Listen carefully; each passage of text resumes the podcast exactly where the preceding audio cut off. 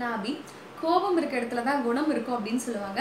இந்த வீடியோவில் நம்ம கோபத்தை பற்றி தான் பார்க்க போகிறோம் ஸோ கோபம் அப்படின்றது வந்து ரொம்பவே ஒரு நார்மலான எமோஷன் ஹெல்த்தியான எமோஷன் எல்லாரும் எக்ஸ்பீரியன்ஸ் பண்ணுறது தான். ஸோ எப்பப்பெல்லாம் நம்ம வந்து கோபத்தை எக்ஸ்பீரியன்ஸ் பண்ணுவோம் அப்படின்னா நம்மளை வந்து யாராச்சும் அட்டாக் பண்ண வரப்ப இல்லை ஏமாத்திட்டாங்கன்னா இல்லை யாராச்சும் கடுப்பேற்றான் மேலாடு அப்படின்னு சொல்லிட்டு கடுப்பேற்றுறப்ப கோவம் வரும். இல்லாட்டி நம்மளை வந்து யாராச்சும் மிஸ்ட்ரீட் பண்ணிட்டாங்கன்னா இந்த மாதிரி சுச்சுவேஷன்ஸ்லாம் பொதுவாக கோவம் வரும். கோவம் வருது அப்படின்றது வந்து ஒரு பேடான இமோஷன் கிடையாது. கோவம் வந்து நம்மளுக்கு யூஸ்ஃபுல்லாக கூட இருக்கும்.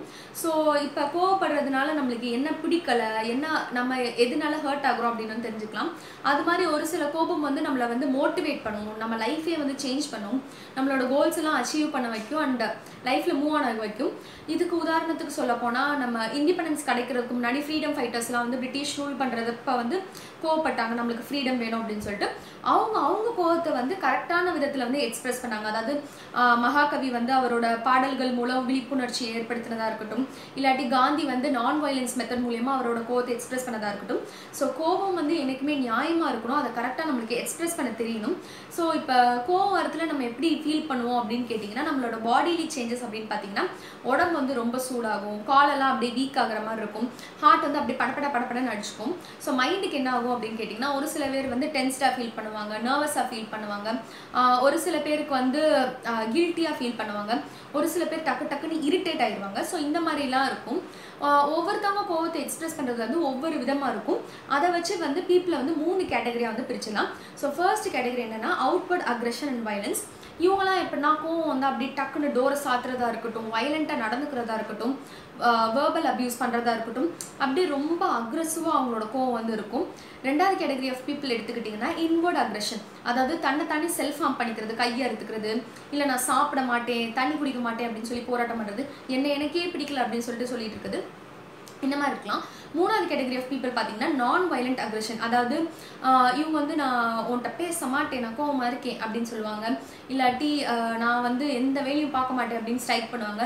இல்லை எந்த வேலை பார்த்தாலும் உருப்படியாக பார்க்க மாட்டாங்க. இப்படிலாம் வந்து அவங்க கோவத்தை வந்து எக்ஸ்பிரஸ் பண்ணுவாங்க. ஸோ இப்படி ஒவ்வொருத்தர் ஒவ்வொரு விதமாக கோவத்தை எக்ஸ்பிரஸ் பண்ணுறோம் ஏன் அப்படி எக்ஸ்பிரஸ் பண்ணோம் அப்படின்னு கேட்டிங்கன்னா அதுக்கு ஒரு மூணு காரணங்கள் இருக்குது ஸோ ஃபர்ஸ்ட் பார்த்தீங்கன்னா யுவர் சைல்டுஹுட் அப்ரிங்கிங் அதாவது சின்ன வயசில் வந்து இப்போ ஒரு குழந்தை வந்து கோவப்பட்டு அதோட பால் பாட்டிலு அதோட பிளாக் ஜாமெல்லாம் தூக்கி போட்டு அடிக்குது கோவத்தில். அப்போ வந்து அப்பா அம்மா ஒன்றுமே சொல்ல அப்படியே விட்டுட்டாங்க அப்படின்னா அது வளர்ந்ததுக்கப்புறமா அவ்வளோ அக்ரெசிவாக தான் கோவத்தை வந்து வெளிப்படுத்தும். இப்போ ஒரு சில வீட்டில் எப்படின்னா குழந்தைங்க வந்து கோவப்பட்டா கம்ப்ளைண்ட் பண்ணுவியா கம்ப்ளைண்ட் பண்ணுவியான்னு கோவப்படாமல் அதை அப்படியே அமுக்கி வச்சுருவாங்க. ஸோ அது கோவத்தை வந்து எக்ஸ்பிரஸே பண்ணாமல் தனக்குள்ளேயே சப்ரஸ் பண்ணி வச்சுக்கிட்டே இருக்கும்.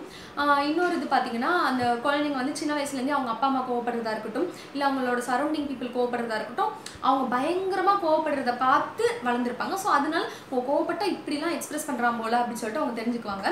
ஸோ ரெண்டாவது விஷயம் பார்த்தோம்னா வந்து பாஸ்ட் எக்ஸ்பீரியன்சஸ் அதாவது அவங்களுக்கு ஏதாச்சும் ட்ராமடைஸ் ஆகிருந்திருக்கலாம் இல்லை அப்யூஸுக்கு உள்ளாயிருக்கலாம் இல்லை அவங்கள யாராச்சும் புல்லிங் பண்ணிக்கலாம் அந்த மாதிரி சர்க்கம்ஸ்டன்சஸ்லாம் அவங்க வந்து கோவத்தை எக்ஸ்பிரஸ் பண்ண முடியாமல் அந்த கோவத்தை தனக்குள்ளே அடக்கி வச்சுருந்துருக்கலாம்.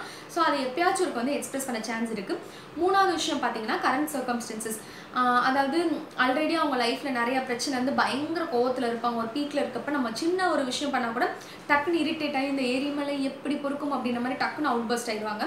ஸோ இதெல்லாம் வந்து எப்படி காரணங்கள் இருக்குது இப்போ நம்ம கோவப்படுறதுனால நம்ம வந்து எப்படி பாதிக்கப்படுறோம்? அதாவது உடம்பாலையும் மனதாலையும் அப்படின்னு கேட்டிங்கன்னா ஃபஸ்ட்டு உடம்பால் அப்படின்னா நம்மளுக்கு வந்து ஹார்ட் டிசீஸ் வர சான்ஸ் இருக்குது அது மாதிரி டயபெட்டிக்ஸ் வரவும் சான்ஸ் இருக்குது கோவப்படுறதுனால.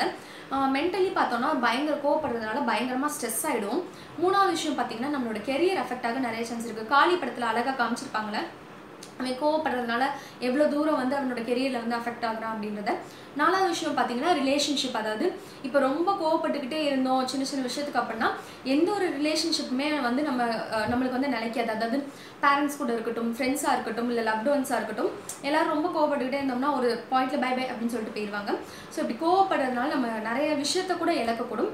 கோவப்படுறது நல்லது பட் நம்ம கோவத்தை வந்து கரெக்டாக மேனேஜ் பண்ண தெரியணும் கரெக்டாக சேனலைஸ் பண்ண தெரியணும்.